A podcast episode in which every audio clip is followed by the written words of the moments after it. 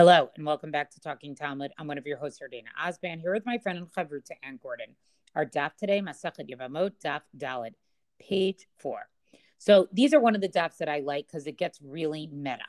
And the meta discussion here today is, how do we decide to interpret psukim that appear next to each other? And this is basically the primary discussion that takes place on Amud Aleph. And it starts with the following. Va'amar Rabbi Elazar, min haTorah minayin. Rabbi Elazar says, from where do we know that we can basically learn halacha, or basically midrash halacha, from smuchim? Now, smuchim literally means sort of like, you know, next to each other. I've seen some English translations that say juxtaposition, right? But the idea is, is that when you have two psukim, two verses next to each other, does that mean that that juxtaposition of those two psukim, that it is open to some type of homiletical interpretation? And how do we know this? And it's fascinating because we're talking about smuchim in the five books of Moses, right? But here, to prove his point, Rabbi Elazar quotes a pasuk from Tehillim, from chapter one eleven, psukim uh, seven and eight, that says, Shenamar smuchim la'ad li'olam, asuyim be'emet v'yashar.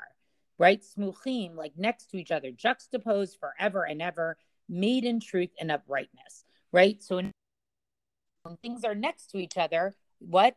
They have some type of truth, they contain emet, and they have some type of yashrut in them, and some types of uprightness. Now, again, do we think that really because of this pasuk in Tehillim, that's why people use this principle? I think people were using this principle of smuchim, but it's nice to find a pasuk that sort of says nicely why smuchim is a good thing. But again, these are these types of meta discussions. How do we interpret? What's the idea of interpretation? What do we do with what? What can we do with psukim in the order that they appear, or what topic they're next to? That is a very interesting discussion for the rabbis to have in terms of how halacha is actually learned at. So that's Rabbi Elazar's opinion. But Amar Rav Sheshet, Amar Rabbi Elazar, Mishum Rabbi Elazar ben Azaria. And Rav Sheshet says, in the name of Rabbi Elazar, it says the name of Rabbi Elazar ben Azaria, Minayin liyavama shenafla lifnei mukeh, shichin she'en chosmim ota, she'namar lo tachsum shor b'disho, usmichle ki yeshivu achim yachdav. So then Rav Sheshet comes and we bring it back to our discussion of Yibum and shows us an example of smuchim where we learned a halacha. So what's the halacha here?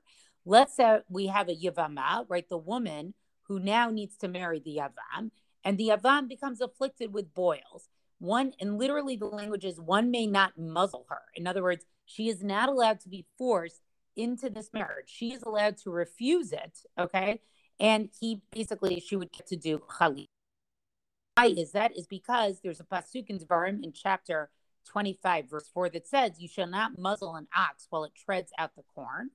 And then it says in the next pasuk, in, in verse five, in, in, in pasuk Hay, right? If brothers dwell together, which then begins a whole series of psukim about Yibum. And so the idea is, is that just as it's prohibited to muzzle an ox, we also are not allowed to muzzle and ignore uh, a Yavama because she does not want to marry uh, a Yavam. Now, this passage in itself is also interesting. You know, we learned this opinion of Abba Shaul yesterday, where there kind of was a hint to an idea that, yes, the idea of Yibum is completely transactional, right? But obviously there has to be a sense of attraction or a desire to want to be married. And here they give a very interesting description, which is that the Yavam has boils, mukeh sichin. Like the idea is he's repulsed. The Yavama has a reason for not marrying him, and we have to listen to that reason. So besides the meta discussion that we're having here, we're adding an additional layer that I think we're going to continue to unpack with Yibum, which I think is a law that the Torah gives us about a transaction that has to happen in order to be alive, but yet recognizing that there is still human emotion involved in it. What other mitzvah do we have where we sort of care how you feel about it, right? Like, not too many.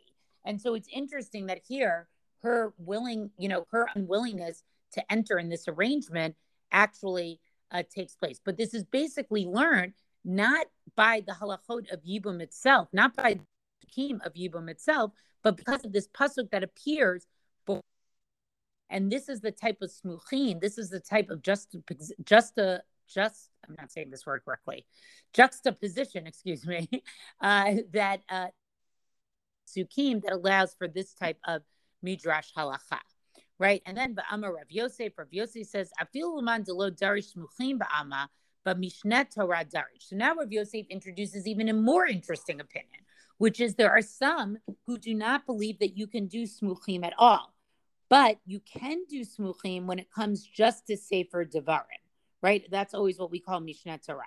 Zahal Rabbi Yehuda ba'ama lo darish, uba Mishnah Torah darish, right? And so now they quote this very interesting opinion of Rabbi Yehuda um, that um, that he says that you cannot um, uh, that you cannot. Uh, rely on smuchin, but where can you do smuchin? You can do smuchin only in the case of the Mishnah Torah. Now that's also an interesting uh, discussion. Why is it that it would just be uh, with with the Mishnah Torah? So, you know, one of the questions here is why Devarim? Why would Rabbi Yehuda hold this opinion about Devarim? You know, Devarim because it's written by Moshe, uh, or it's really Moshe's summary of many of the laws of the Torah, you know, sort of is its own book. And therefore, if Moshe placed Psukim or certain teachings next to each other, the idea is, is that you could learn something from it. So, you know, this this was really the passage I wanted to share today. Interesting machlokas, right? Whether we use smuchim or don't use smuchim. We have this opinion of Rabbi Yehuda that says you can only use smuchim in, uh, in um, Devarim. And I think what's also interesting is the example they try to give about smuchim is one of topic of this Masechet. And I think even within that example, we learned something interesting about Yibum itself. So really good meta discussion here. So I also find this to be very valuable. Um, I think the question of smuchi and juxtaposition, whatever, I, I think it's a kind of thing that comes up in seventh grade English class also, right? Like, to what extent did the fact that things are next to each other, does that matter? Does that lend meaning to to each other, right? And I would say that here there's an added component, which I think maybe is the crux of what's going on here. Namely, do we think that that juxtaposition is intentional, right? Is it there, like, was it worded in this way for the sake of us deriving this kind of meaning? And so then I find that to be, that's the machloket, right? Like, is it more of a happenstance, or it doesn't really matter that these that these wordings are in proximity to each other? Or do we say, no, it's very important because they are in fact next to each other, and that by virtue of them being next to each other, we understand that that is intentional, and therefore we should derive thus and such from it, right? So then, and what I find to be interesting is the distinction between this claim about Mishnah Torah, about Sefer Devarim, the book of Deuteronomy, that because Moshe, you know, the whole of it is in the mouth of Moshe, so he ordered it, right? He put it in order and he organized the topic, so to speak, or to figure out what to say when. And then by virtue of that, like the appreciation that he's just, you know, the one, you know, voice organizing it, so to speak, then you could say, well, that's okay, right? Like, so it's, so then juxtaposition makes sense because it's all from Moshe. And then I have this very burning question, which is like, hello, I don't understand. We generally say, Chazal certainly say, right? Like the whole rest of the Torah is also from one author in that way. And so the fact that it's, um, The the distinction there is a little bit lost on me until we say, like, well, this commentary that I saw says the idea that it's from Moshe, it's as if it's like one big statement, and as opposed not just one author, but one big mouthful, right? And that's a little bit different than to say the whole rest of Chumash, which I think we say is all from the one author, you know, the one divine author. Um, it's certainly not one statement. It's over many years, and it's presented in that way. So I, I can accept that a little bit better. Um, what I want to talk about comes, I'm in the section of the Gemara on Amud Aleph that comes right after what you've just discussed, Yordana, because I want to delve into a little bit like why it is that Rabbi Yehuda, for the most part, does not, meaning Sefer Devarim aside, does not accept the premise that juxtaposition, juxtaposition is in fact, you know, as I would say, like meaningful or or requires the interpretation. Ba'alma minalin delo darish. Right? How do we know that he generally does not darish, does not derive these kind of homiletical interpretations from the fact that psukim, different verses are next to each other? Detanya Ben Azai Omer. So we have a breita that cites Ben Azai, who said, Namar Machashefa Lo Tichya. So there's a verse in Sefer Shemot in the book of Exodus that says that if you have a machshefa, a witch or a sorceress, I guess, uh, you cannot let her live, right? You're not allowed to let her remain alive. And Amar, Kol shochev im behema mot yumat. And there's another verse that says, and this is kind of a startling juxtaposition, shall we say, even just within this passage of the Gemara, whoever lies with uh, an animal, meaning we're talking about bestiality here, shall surely be put to death. That's mot yumat, right? Meaning there's a punishment, there's a death sentence for one who engages in bestiality. Samchu inyan lo, mashochev im behema beskila, av machashefa baskila. So the Gemara says, well, these two verses were juxtaposed, meaning the first one is chapter twenty-two, verse seventeen, and the second one is chapter twenty-two, verse eighteen. So on the one hand, it seems it seems kind of startling that we have the the the witch, the sorcerer, sorceress, whatever, in chap in verse seventeen to be followed by a prohibition against bestiality. But then the claim then is, you know, what are we going to learn from the fact that they are next to each other? And so the Gemara says, well, just as one who engages in bestiality is stoned, is put to death by stoning, so too we execute a sorceress via stoning. Amar lo Rabbi Yehuda. And so Rabbi Yehuda says, and I, I think it's such a, a sharp rebuke, right? Like, because the Torah put these two things next to each other, we're going to kill somebody with skila? Meaning, that seems a little bit harsh, is the point. Meaning, it might well be that those are legitimate punishments for these two things, but not by virtue of the juxtaposition of the verses, only because of the actual, you know, level of punishment that might be deserved, right? You don't establish a death penalty based on two verses being next to each other. Ella ov vidoni bichlal machashvim hayu. So Rabbi Yehuda says, really, we're talking about a source. Like, why is it that she's put to death by skila? Not because of the juxtaposition, but because the ov and the yidoni, meaning this is people who commune with the dead, seances and things like that, right? So that's also a kind of witchcraft or sorcery. Belama yatzu lakish lahem. So again, why are they singled out from elsewhere in the verse? So what are we talking about? This verse is in Vayikra, Leviticus chapter twenty, right, where it says specifically, somebody who is this kind of medium or a wizard will be put to death and they will be stoned. Meaning there it's explicit in the verse that the people who engage in this kind of witchcraft, this seancey, communing with the dead type of thing, which was considered to be like a, uh, I don't know, some kind of legitimate communication, right? That we have stories in the Navi, in fact, of consultation with such people. I'm thinking of Shaul in, in particular, right? But the idea that, um, it's not the idea, the practice that anybody who's engaged in this is worthy of a death sentence, and the death penalty is by stoning, and that's explicit in Sefer Vayikra. So then once it's explicit in Sefer Vayikra, af machashefa baskila. So then also we're going to say that the the the sorceress or the witch should also be put to death by skila, because it's in the same category of violation of, I don't know, Torah, faith, God, you know, the, the unity of God type of thing.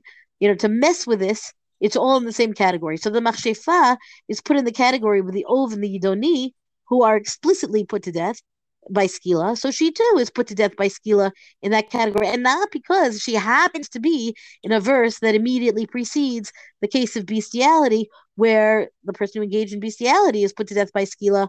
And that's also its own, like, there's there's a question of, like, what's explicit and what's not explicit, but we don't go and put someone to death by virtue of proximity of verses. Like, that is too too dire of a situation to rely on, like, literary textual analysis. And I got to say, I really appreciate Rabbi Yehuda's position here, because I agree, right? Like, I think we all agree that you, you can't put somebody to death by virtue of literary textual analysis. It has to be because the The sin is so grievous, so egregious, that the death sentence is warranted. And skila is considered the worst of them, right? Well, depending on how you look at it. So I, I whether we should learn from juxtaposition in general, I think is an open question, but whether we should always do it, I think Rabbi Yehuda makes a very good case for not always doing it. Right, but I think the point is, for Rabbi Yehuda, like, it kind of has to be an either or, right? So he's basically saying you can't do it because of these types of cases, because it, it, it would lead to sort of extreme interpretation, I guess, in a way for him that he's not comfortable with. So he limits it really to just Devarim, um, because I don't think otherwise it's not a rule. Like you can't be like, only if the results in this type of outcome, like this type of Midrash Halacha, but not if it results in this type of Midrash Halacha.